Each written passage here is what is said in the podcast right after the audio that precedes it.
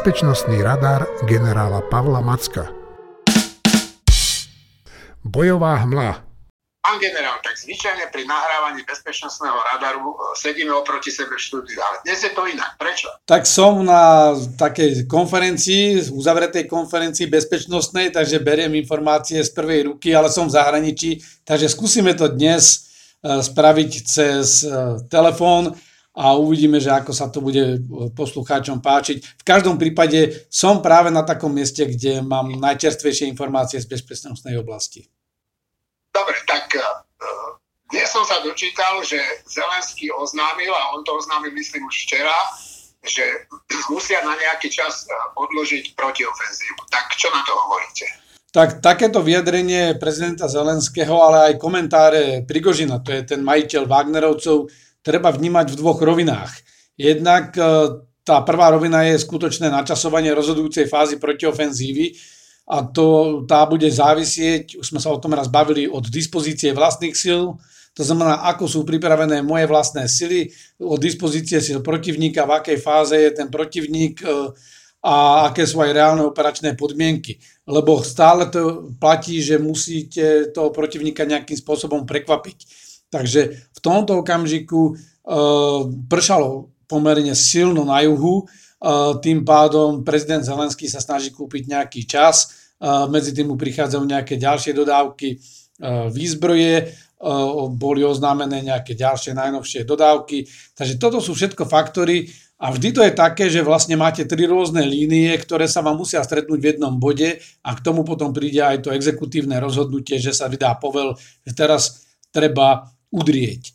Samozrejme, ale tie operácie majú niekoľko fáz. Ja som presvedčený, že tá formovacia fáza operácie už beží minulý týždeň alebo v priebehu tohto týždňa bola zverejnená aj taká zaujímavá mapka útokov na Ukrajine a v Rusku, k tomu sa ja neskôr vrátim, ale v každom prípade, keď si povieme, že aké sú tie operácie, sú tzv. formovacie operácie, sú hlavné alebo rozhodné operácie, rozhodujúce operácie alebo hlavná bojová činnosť a sú potom udržiavacie operácie.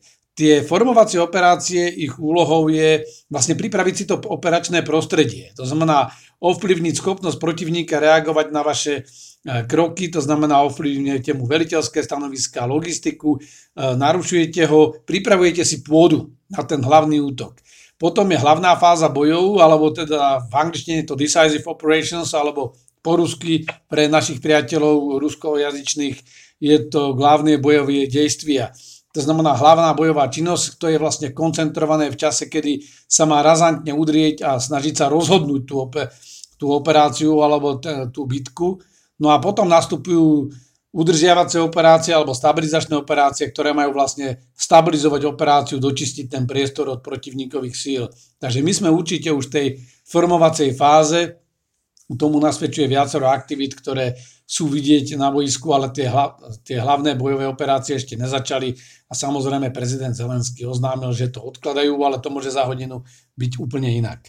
A to je hneď druhá poloha, alebo ten druhý, uh, druhý aspekt. Uh, pri takýchto operáciách je extrémne dôležitá operačná bezpečnosť a klamné operácie. My aj v tom, čo sme brali tie lekcie, v tomto boli Ukrajinci dobrí aj v predchádzajúcom období, to znamená, oni naozaj boli schopní uh, zamaskovať tie operácie do poslednej chvíle, klamať telom doslova, takže toto môže byť tiež ten aspekt. Ja by som v tomto okamžiku už E, bol opatrný s akýmikoľvek vyhláseniami politikov alebo tých e, vojenských lídrov na jednej a na druhej strane. Skrátka, tie podmienky pre tú operáciu sa vytvárajú a tým pádom môžeme očakávať každú chvíľu, že uvidíme intenzívnejšie boje. Ja som dnes ráno pozeral Českú televíziu a tam nejaký analytik, ja to meno si nespomeniem, hovoril, že hovoril presne o tých, o tých klamlivých operáciách a hovoril, že ten útok môže niekde začať ako klamlivý, inde sa rozvinie do väčšej fáze a keď tam Rusi presunú tie svoje jednotky, tak vlastne z toho klamlivého útoku sa stane hlavný útok. Tomu sa teda je ťažko vysomáriť tým ruským vojakom. Dobre, ale poďme teda k tomu, čo sa momentálne deje. Takže už som to naznačil, že sme naozaj v nejakej prípravnej fáze. Rusi kulminovali v tej svojej ofenzíve, ale napriek tomu ešte vyvíjajú aktivitu. Práve tento týždeň bol trošku intenzívnejší, že ak minulý týždeň sme sa bavili o nejakých 20-30 nejakých taktických malých útokoch alebo tlakoch, prienikoch, e, tak teraz sme sa bavili o takmer 50 To znamená, tá činnosť bola intenzívnejšia. Rusi najprv, e, najmä Wagnerovci, už e, sa snažili uzavrieť tú kapitolu Bachmutu, No ale stále sú im to, že na krídlach, najprv na juhu a teraz už aj pri Soledare, Ukrajinci otestovali tú ruskú obranu a vlastne ako keby ich zatlačili naspäť. Po tých rôznych telegramových kanáloch sa šírili rôzne informácie o tom, že Ukrajinci prenikli do hĺbky ruskej obrany. Nie je to úplne pravda, ale je fakt ten, že na tom južnom úseku zatlačili tých Rusov o 2 km. Bolo to aj vďaka tomu, že dve ruské roty sa rýchlo stiahli, tým pádom tá obranná línia skolabovala. Hovorím to preto, lebo e, ruské sily postupovali 100 metrov, 140 metrov za deň, to znamená za deň dobili jeden blok, jeden činžiak a posunuli sa o kúsok ďalej. E, zatiaľ to nie je nič nejaké, čo by bolo významné, sú to taktické veci za normálnych okolností, by som takéto veci ani nekomentoval, ale vlastne to je momentálne to naj, najviac, čo vlastne si Rusi všímajú a čo Rusi dokážu v tejto fázi operácie. E, prebiehajú ruské taktické aktivity aj na iných miestach, kde sa snažia ešte niekde proste zatačiť e, kúsok naspäť Ukrajincov alebo získať výhodnejšiu pozíciu, ale je jasné, že z tých aktivít je zrejme e, aj z toho, čo všetko robia Rusi, že sa predovšetkým koncentrujú na Eh, obranu proti očakávanej protiofenzíve. Eh, Ukrajinci naopak testujú tú ruskú obranu bez toho, že by vlastne dali najavo, kde by mohol prísť ten veľký útok alebo tá veľká protiofenzíva, ktorá môže prísť na viacerých miestach. Takže Ukrajinci robia, volá sa to prieskum bojom. Skrátka pošlete menšie bojové jednotky, ktorých cieľom je dostať sa do kontaktu s protivníkom a sledovať jeho reakciu, odkryť jeho sily, e, odkryť e, e, palebné postavenia, tie sa potom ničia. A keď sa to zadarí dobre, tak sa potom pošlú ďalšie sledy a môžu pokračovať v tom útoku, alebo jednoducho majú to otestované, zmapované a, a stiahnu sa naspäť, pokiaľ ich tie bráňace sa jednotky odrazia. Čo vidíme ale je formovacia aktivity na jednej a na druhej strane. My sme už dlhšie hovorili o tom, že Ukrajinci pomerne intenzívne e, používajú drony, e, stupňujú aj intenzitu a množstvo tých dronov naraz vypúšťaných. Rusom sa zatiaľ na mnohých miestach darí brániť e, týmto, týmto dronom, tým útokom, ale napriek tomu sme videli horieť ruské zásobníky pohoných môd, videli sme zásahy do ruských miest velenia a riadenia alebo videli sme, a to je tá mapka, ktorú som spomínal, že vlastne, a myslím, že aj denník Enu priniesol v jednej z tých svojich denných správ, e, kde sa vlastne ukazuje taká zaujímavá mapa, kde červenými bodmi sú vyznačené e, miesta, kde nastali nejaké vyrušujúce aktivity. Či už to bola nejaká sabotáž, e, nejaký útok dronom alebo, alebo neobjasnené útoky. A je to pomerne intenzívne a to je zaujímavé okolo Moskvy, je to pomerne intenzívne v Rostovskej oblasti, v, tej, v oblasti toho Belgorodu, ale je to aj intenzívne na Kryme. Inými slovami, Ukrajinci dávajú o sebe vedieť. Na druhej strane Rusi E, robia niečo podobné, e, snažia sa zautočiť na ukrajinské sklady zbraní, na ukrajinské miesta, koncentrácia, logistické centrá. No a samozrejme Rusi pokračovali aj tento týždeň v tom intenzívnom ostreľovaní civilných objektov v hĺbke ukrajinského územia. Pán generál, pre mňa, ale možno pre veľa ľudí, ja by som vás poprosil, aký je rozdiel, vysvetlite mi to, ste medzi taktikou a stratégiou. Tak e, taktika a stratégia je veľký rozdiel ešte medzi tým operačná úroveň. Keď sa bavíme o stratégii, stratégia hovorí o hlavných dlhodobých cieľoch e, vojnového konfliktu. To znamená, strategická úroveň je taká úroveň, to je úroveň štátu a vyššie, ktorá ovplyvňuje vlastne to, že vy si stanovíte ciele, k tým cieľom hľadáte spôsoby, ako ich dosiahnuť a prostriedky. To znamená, to nie je niečo detailné, že ktoré, ktoré mesto treba zobrať a podobne, ale ten strategický cieľ môže byť napríklad vytlačiť Rusov z územia Ukrajiny a nedovoliť im, neumožniť im schopnosť pokračovať v tejto ofenzíve v blízkej budúcnosti. A k tejto stratégii Ukrajinci prispôsobili e, všetko. To znamená aj ekonomiku, aj diplomáciu, aj informačné operácie. Preto prezident Zelenský chodí po svete, snaží sa získať podporu, snaží sa získať zbranie, lebo to je na takej úrovni, že to není jedna bitka alebo nejaká udalosť, ktorá by zmenila veci, ale to je vytváranie dlhodobých podmienok a hľadanie ciest na to, aby dosiahlo svoje strategické ciele a strategickým cieľom Ukrajiny je e, integrovať sa do NATO, integrovať sa do Európskej únie, byť plne nezávislý a mať bezpečnostné garancie proti budúcim agresiám zo strany Ruska taktika je e, presne naopak, že e, tam sú tiež síce ciele alebo úlohy,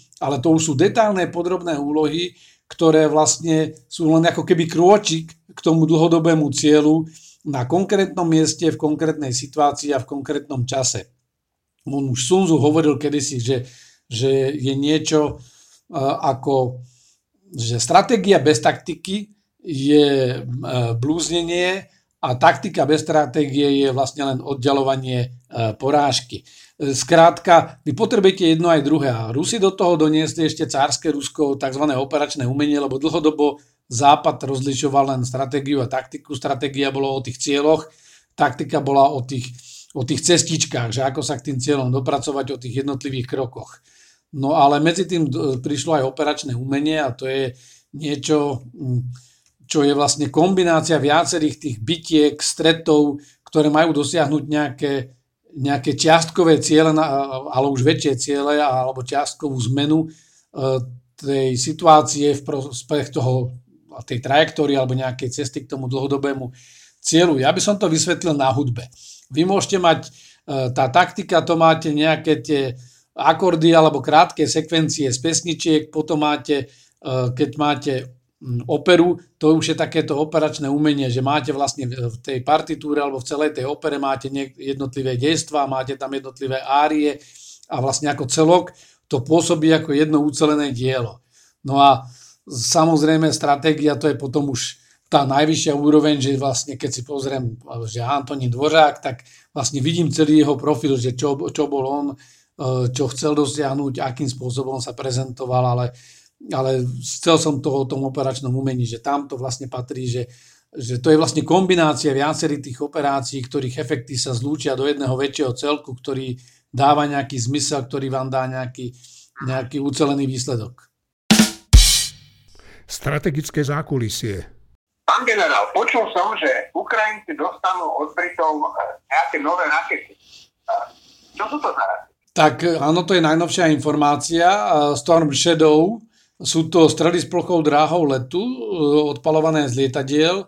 A tu musím povedať niekoľko vecí. Ukrajinci majú momentálne HIMARSy, to sú tie raketomety, a majú dosah zhruba 80-90, necelých 90 km, s tým, že musia byť aj o nejakú vzdialenosť ďalej od tej frontovej línie, tak reálne vedia ničiť tých Rusov do 50, maximálne 60 km do hĺbky. Rusi sa tomu prispôsobili, a stiahli si svoje miesta velenia a logistiku, tú väčšiu logistiku ďalej od tejto línie. No a tým pádom e, ako keby tú výhodu už Ukrajinci stratili. Preto dlhodobo hovorili, že chcú zbranie s dlhším dosahom. E, hovorilo sa veľa o, tom, o tých strelách Atakams e, do týchto HIMARSov, ktoré majú dosah až 300 km, čo by dalo Ukrajincom úplne inú výhodu. Problém je, že skrátka Rusi majú väčší dosah. Rusi používajú tie strely s plochou dráhou letu s doletom až 3000 km, takže ich z z Kaspického mora alebo zo vzdušného priestoru nad Kaspickým morom strieľajú na Ukrajinu a vlastne tým ich lietadlám sa nemôže nič stať. Teraz prišli Rusi s bombami, ktoré sú mimo dos- z lietadiel, odpalované z lietadiel alebo vypúšťané z lietadiel a sú mimo dosah ukrajinskej protivzdušnej obrany a doká- spúšťajú ich z veľkej výšky a dokážu až 50 km driftovať alebo klzať tie bomby až do, do cieľa. To je to, čo vidíme. Takže tieto rakety Storm Shadow to sú vysoko sofistikované eh, strely s plochou dráhou letu. Štandardne oni sú až 560 km, majú dosah, ale eh, samozrejme to by bolo už za hranicou, sú nejaké konvencie o šírení raketovej technológie, a je to za tou hranicou. Takže existuje aj exportná verzia a z toho, čo prebehlo médiami, sa dá očakávať, že tam sa hovorí, že, 200, že majú viac ako 250 km, reálne majú až 270 km, tie Atakamsi majú dosah 300 km. Rozdiel je, že Atakamsi sú odpalované zo zemi, tieto môžu byť odpalované z lietadiel a výhoda týchto strel je, že poprvé je to 1300 kg strela, to nie je žiadna malá strela, to nie je nejaký malý dron, e,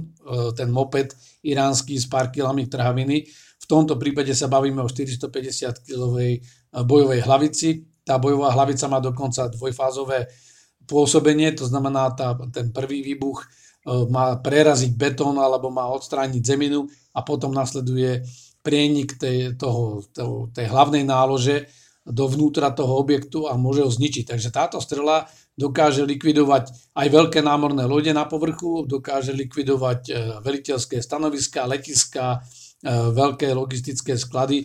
Takže je to určite niečo, čo sa musia Rusi báť, pretože tým pádom Ukrajinci momentálne získali prostriedok, ktorým vedia zasiahnuť pohodlne Kerský most, vedia zasiahnuť ktorékoľvek miesto na Krymskom poloostrove a je tam ešte jedna veľká výhoda, že tieto strely sa naprogramujú na ten cieľ ešte predtým, než sa vyletí z toho materského letiska.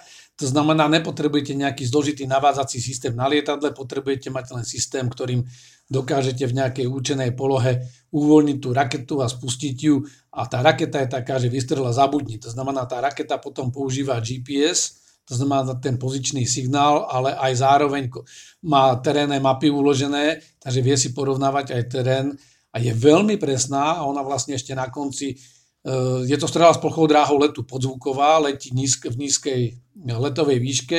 Tieto strely sú tak konštruované, že sú aj slabo, alebo majú len slabú odraznú plochu, efektívnu, to znamená majú špeciálne stealth e, úpravy, takže sú slabo zachytiteľné radarmi tým pádom môžu prenikať až k tým svojim cieľom. Je to niečo, čo dlho pýtali Ukrajinci a je to niečo, čo im určite teraz pomôže zatlačiť na Rusov aj na tie ich veliteľské stanoviská vo väčšej hĺbke. Inými slovami, na tom Kryme už si teraz Rusi nemôžu byť nikde istí. Pán generál, vy teda, že som si všimol, že trávite eh, napriek tomu, že sa že idete do politiky slovenskej, tak trávite dosť veľa času v zahraničí, áno, na nejakých fórach. Tak eh, boli ste na Ukrajine. O čom sa tak v zákulisí eh, diskutuje? Tak ja by no, veľa vecí, samozrejme, lebo, lebo sa udržiavam v tej komunite, naozaj špičkovej bezpečnostnej komunite z celého sveta, nie je to len z krajín NATO.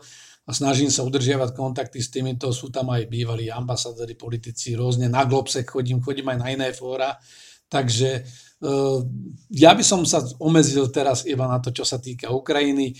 Takže tento týždeň také dve témy. Stále sa očakáva tá protiofenzíva, sú nejaké očakávania od toho. Ehm, tie očakávania sú rôznorodé, až to vytvára pomaly psychologický tlak na Ukrajinu. A druhé sú, a to sa teraz viacej diskutuje, blíži sa summit NATO vo Vilniuse a očakáva sa viacero opatrení z toho samitu vo vzťahu k našej vlastnej bezpečnosti lebo v Madride to bol prvý summit počas tej vojny, na ktorom sa vlastne povedalo, že sa ide zvýšiť počet tých vojsk vo vysokej pripravenosti, e, lebo mali sme len nejaké sily reakcie na to. To nebolo niečo, čo by dokázalo reagovať na takú aktivitu, akú Rusi predviedli na Ukrajine, že náhly útok, že vlastne napriek tomu, že aj Ukrajina sa chystala na tú vojnu, tak neboli plne na ňu pripravení a tí Rusi naozaj udreli Takže to je jedna časť, ale ja keď sa vrátim k tej Ukrajine, tak, tak e, momentálne oni majú veľké očakávania od toho Vilniusu. Takže keď sa vrátim k tomu, že podrobnejšie. E, čo sa týka tých očakávaní z protiofenzívy, ja keď som bol aj v Kieve, je treba povedať, že e, to Rusko sa tam nasunulo a stále to 1200 km front plus e, celý Krymský poloostrov. To nie je také jednoduché a jedna protiofenzíva, to by museli tí Rusi úplne skolabovať a to asi sa nestane. Takže nemal by mať ani ten západ príliš veľké očakávania a tí podporovatelia Ukrajiny, e, že keď sa im nepodarí všetko v tejto protiofenzíve, že by e, akoby tá podpora pre Ukrajinu klesla, a ani by sme nemali vysielať také signály, aby Ukrajinci sami sa dostali do takého stresu, že musíme za každú cenu ukázať nejaké výsledky, lebo nás prestanú podporovať. Lebo to sú presne takí ľudia ako u nás Robert Fico, alebo Blaha, alebo, alebo Vladimír Putin, ktorí by sa potešili z, toho, že, že skončí podpora Ukrajiny a vlastne Ukrajina by musela kapitulovať a čakať, kedy sa Rusi rozhodnú na ďalší útok. Pokiaľ ide o tie očakávania od samitu NATO vo Vilniuse, no tak Ukrajinci sú mm, pomerne ambiciózni. Oni očakávajú nejaký jasný signál od Severoatlantickej aliancie aj ohľadom budúcnosti a bezpečnosti Ukrajiny. Ukrajina mala tu, to budapešťanské memorandum, ktoré vlastne reálne nebolo žiadnou bezpečnostnou garanciou. Od roku 2014 je predmetom uh, agresie zo strany Ruska. Rusi anektovali Krym, uh, okupovali časť uh, Donbasu, aj keď to urobili cez nejakých proxy hráčov, cez tých svojich akoby renegátov vo vnútri tej Donetskej ľudovej a Luhanskej ľudovej republiky. A teraz už to robia úplne na, oko, to snažia sa ukoriť z tej Ukrajiny čo najviac, ale reálne ten strategický cieľ Putina je stále zlikvidovať Ukrajinu ako štát. Takže Ukrajina očakáva e, nejaký jasný signál. Oni sú si vedomí a prezident Zelenský to aj povedal, že že, že tomu rozumie, že v priebehu vojny sa nemôže stať členom NATO, ale takisto nechcú len nejaký odkaz taký všeobecný, že však áno, dvere sú otvorené, ale viete, v tých dverách je prievana, vy sa tam nikdy proti, v tomu protivetre nedostanete. Lebo v Bukurešti v roku 2008 sa nechal takýto signál vlastne Ukrajine aj Gruzínsku a vlastne výsledkom bolo to, že, že tam, kde sa vytvorí šedá zóna, si to Rusi vysvetlili ako zelené svetlo k svojej agresii. A vlastne aj táto agresia, ktorú my vidíme, to je zlyhané odstrašovanie, pretože jednoducho tí Rusi si všetky tie signály, ktoré e, napriek tej ich obrovskej propagande, ktorú tu šíria aj niektorí slovenskí politici, tak realita bola taká, nikto nikdy nezautočil na Rusko od konca studenej vojny, bolo to vždy Rusko, ktoré viedlo vojny vo svojom okolí a, bol, a ktoré sa angažovalo aj v tom širokom svete, dokonca vo Venezueli a neviem kde všade. Takže e, Rusko si to vyhodnotilo našu neschopnosť reagovať na útok do Gruzínska, našu neschopnosť reagovať na Krym, ale aj e, náhle stiahnutie sa z Afganistanu.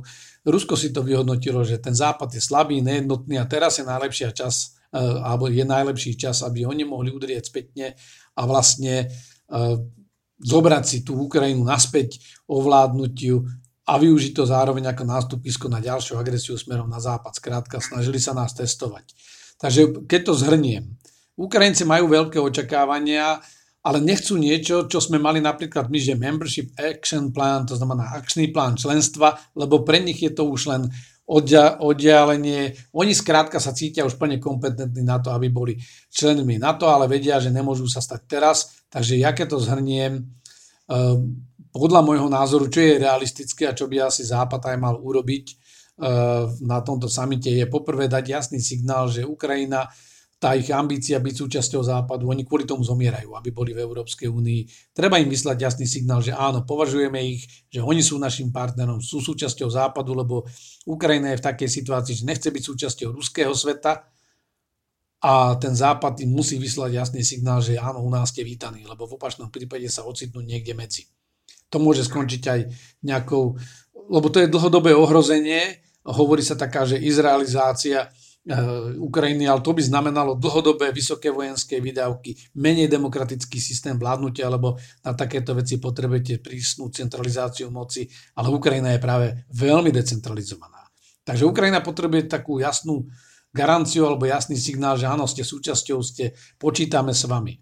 Po druhé, Ukrajina potrebuje získať, jednak udržať tú dlhodobú podporu na potlačenie tejto agresie, ale aj získať nejaký ostrašujúci potenciál, aby keď dojde k zastaveniu palby a následnému prímeriu a uzavretiu mieru, aby tí Rusi vedeli, že už to nemôžu zopakovať, že skrátka tá Ukrajina má aj schopnosť uh, udrieť naspäť. No a tretia je dať im bezpečnostné garancie. To znamená, ak nebudú mať plnoprávne členstvo, potrebujú mať bezpečnostné garancie, ktoré v prípade, že Rusi povedia, že chcú mier, tak jak tvrdia, tak e, v tom prípade Ukrajina musí dať garancie, že ak ho porušia, tak v, tom, v, v tej budúcej možnej alebo možnom pokuse o agresiu príde niekto aj vojenský na pomoc Ukrajine.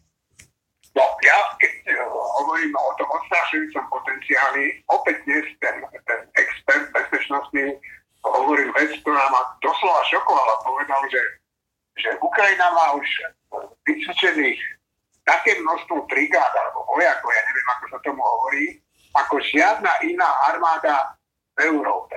Tak je to možné? Je to tak?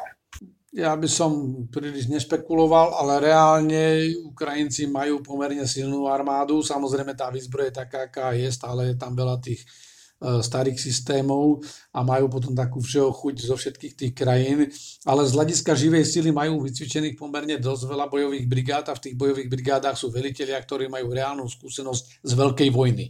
To nemá na západe takmer nikto lebo ani tie operácie, posledná veľká vojna, ale to je úplne iného charakteru, bola v tom Iraku, ale inak a tam neboli zďaleka všetci a e, operácie v Afganistane alebo na Balkáne sa nedajú považovať za to, čo vidíme teraz na Ukrajine. Toto je veľká vojna, ktorá berie plné spektrum všetkých vojenských spôsobilostí a všetkých tých vojenských typov operá, alebo typov vojenských operácií. Takže áno, Ukrajina momentálne bude ak vytlačí tých Rusov, tak to bude najschopnejšia armáda v tom no, západnom svete. Nehovorím o tom, že má najvyšší potenciál, lebo samozrejme nemajú všetky tie technológie a, a, a to vybavenie, no ale budú najskúsenejšou armádou.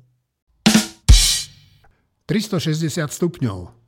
Pán generál, čo sa deje vo svete, však nielen Ukrajina je zaujímavá. No, ten svet je čoraz komplikovanejší, pokračuje konflikt v Sudáne, tam sa tí páni generáli nejako nedohodli, tým pádom pokračuje aj tá vlna utečencov a, a celkovo sa destabilizuje celá tá oblasť Afriky. Najnovšia informácia je opäť z Izraelu, lebo Izrael spustil tento týždeň operáciu Shield and Arrow, to je operácia Štít a Hrot, kde vlastne vykonal aj masívne nálety na pásmo Gazie, jak v severnej, tak v južnej časti. Naposledy to bolo 40 lietadiel, vyše 100 rakiet, striel. Zničili, e, je tam taká palestínska džihadistická skupina, ktorá vykonala e, niekoľko útokov. Treba povedať, že Izrael mal, to sme sa bavili minule o tom, dosť veľké vnútorné problémy, boli tam nepokoje v súvislosti s nejakou justičnou reformou a teraz vlastne nastalo to, že že mali vo vezení jedného z tých džihadistov, ten držal hladovku, zomrel, v dôsledku toho prišla pomsta od týchto palestíncov, od džihadistov palestínskych. No a na to reagoval, na to reagoval Izrael masívnymi náletmi. Dá sa ale očakávať, že to na chvíľku zjednotilo tie jednotlivé konkurenčné frakcie v izraelskej politike. Izraelci vykonajú túto bleskovú operáciu, ale keďže tam nie je zapojený Hamas do toho, je tam len tieto, tento palestínsky islámsky džihad, tak eh, aj, experti očakávajú, že to vydrží tak týždeň, dva, než Izraelci túto situáciu vyriešia a tá situácia sa znovu ukludní. Sú také podozrenia, že, lebo aj táto palestínska džihadistická skupina je jeden z proxy hráčov Iránu a vlastne bola taká otázka, že že prečo by to Irán robil, keď momentálne vlastne sa snaží o čiastočnú normalizáciu vzťahov so Saudskou Arábiou. Treba ale povedať, že Izrael ešte pred e, dvomi rokmi uzavrel tzv. Abrahamové dohody, kde uzavrel dohodu práve s krajinami v oblasti Perského zálivu alebo Arabského zálivu, podľa toho, ako to kto nazýva, a s Marokom, kde sa snažili práve e, normalizovať vzťahy so Spojenými arabskými emirátmi, Saudskou Arábiou, s Katarom, ale aj s Marokom. No a vlastne eh, vznikla by tak celkom iná bezpečnostná situácia, to, eh, kde by ten Izrael bol v bezpečnejšej pozícii. Na druhej strane Irán má veľké ambície v oblasti Perského zálivu, takže mohlo by za tým byť aj niečo takéto, ale všetci očakávajú, že toto neprerastie do nejakej väčšej operácie. Túto operáciu ako taktickú operáciu vykonajú Izraelci a tá situácia sa ukludní a tým pádom v Izraeli znovu bude pokračovať ten spor o justičnú reformu. No a máme aj voľby v Turecku. E, len taká zaujímavosť, prezident Erdoğan pred týždňom e, alebo v tomto týždni poslednom pred voľbami výrazne zvýšil platy štátnym zamestnancom, takže voľby niekedy môžu byť aj, aj celkom dobrá vec pre tých voličov. Otázka je, že či to tureckí voliči vyjadria aj v tých urna, pri tých urnách, lebo momentálne to vyzerá, že prezident Erdoğan by ani nemusel vyhrať tie prezidentské voľby. Predsa len sa zdiskreditoval pomerne zlou reakciou tých verejných štátnych zložiek počas toho masívneho zemetrasenia, ktoré sa udialo v tej oblasti uh, medzi Tureckom a Sýriou. No dobre, tak uh, máme čo Sudán, Izrael, voľby v Turecku, tak to je všetko zaujímavé, čo sa odohralo, alebo ešte aj niečo iné. Ako vždy, ja ešte pridám jednu a to je taká tento týždeň asi hlavná téma pre mňa. Ja som si všimol aj takú analýzu v časopise Foreign Affairs alebo teda zahraničné vzťahy, kde sa tí autory zaoberajú vzťahmi Spojených štátov a Indie. E, Spojené štáty vidia tú rastúcu čínsku ambíciu, vidia zvyšujúci sa tlak Číňanov na Tajvan, to o tom sme sa už viackrát bavili v bezpečnostnom radare, a vlastne momentálne sú na tom tak, že oni si budovali aj také strategické partnerstvá. Sústreďovali sa na ten indopacifický región. Za studenej vojny boli rôzne pakty. Bol NATO, bol ASEAN, ANZUS, rôzne tie regionálne bezpečnostné pakty. A teraz Američania od čias Georgia Busha mladšieho uh, sa snažili e, využiť e, tie svoje možnosti a zintenzívňovali e, spoluprácu s Indiou, lebo India predsa len momentálne vlastne aj prekročila Čínu v počte obyvateľov. Je to najväčšia demokracia, aj keď poslednou dobou tá demokracia čoraz viac krýva. No a vlastne Spojené štáty celkom logicky si hovorili, že by vlastne vytvorili taký, taký blok v Indo-Pacifickom regióne, majú spojenectvo s Japonskom, s Austráliou a vlastne v tomto prípade aj s Indiou a, so Spojenými štátmi by vytvorili taký štvorblok. Nie nejaký formalizovaný, ale vlastne bol by to taký blok, ktorý by mal byť protiváhou proti tej e, čoraz asertívnejšej Číne, ktorá postupne rozťahuje svoje krídla v celom tom regióne, zvyšuje tlak nielen na tie krajiny v Juhočínskom mori, ale už má podstatne väčšie ambície. No ale ukazuje sa, že napriek tomu, že Spojené štáty investovali pomerne veľa do tejto spolupráce, India aj naďalej udržiava dobré vzťahy s Ruskom a to sa ukázalo aj, že vlastne India neodsúdila ruskú agresiu na Ukrajine. Naopak, tým, že Rusko nemôže exportovať ropu, tak teraz India vlastne tú ropu dováža za lacný peniaz a spracováva a vlastne tá spracovaná ruská ropa sa aj tak v podobe produktov dostáva do sveta, ale nie to je to podstatné, čo by som dnes chcel povedať.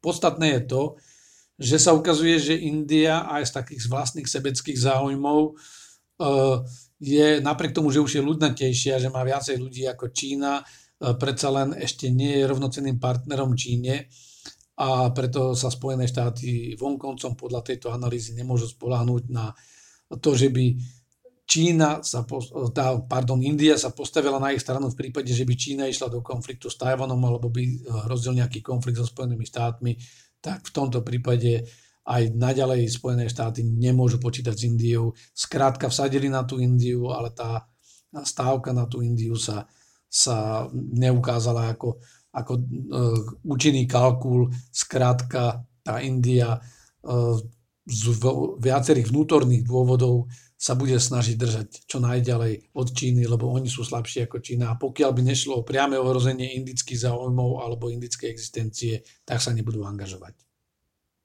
Tak to je aj dosť pochopiteľné, však možno by aj stačilo, keby e, v prípade nejakého konfliktu sa neangažovali v prospech Číny, ale to je názor mňa úplného lajka. Pán generál, a viete, na čo sa ja najviac teším, keď sa chýlime ku koncu? No, na ten váš citát, čo ste si pripravili tento týždeň? Ja mám tento týždeň veľmi krátky odkaz pre slovenských falošných mierotvorcov, aj Putina, ktorý má plné ústa mieru, mal ho naposledy aj 9. mája počas prehliadky s jedným tankom a ten citát je Mier kážeš s mečom v ruke? Je to od Williama Shakespearea 500 rokov dozadu.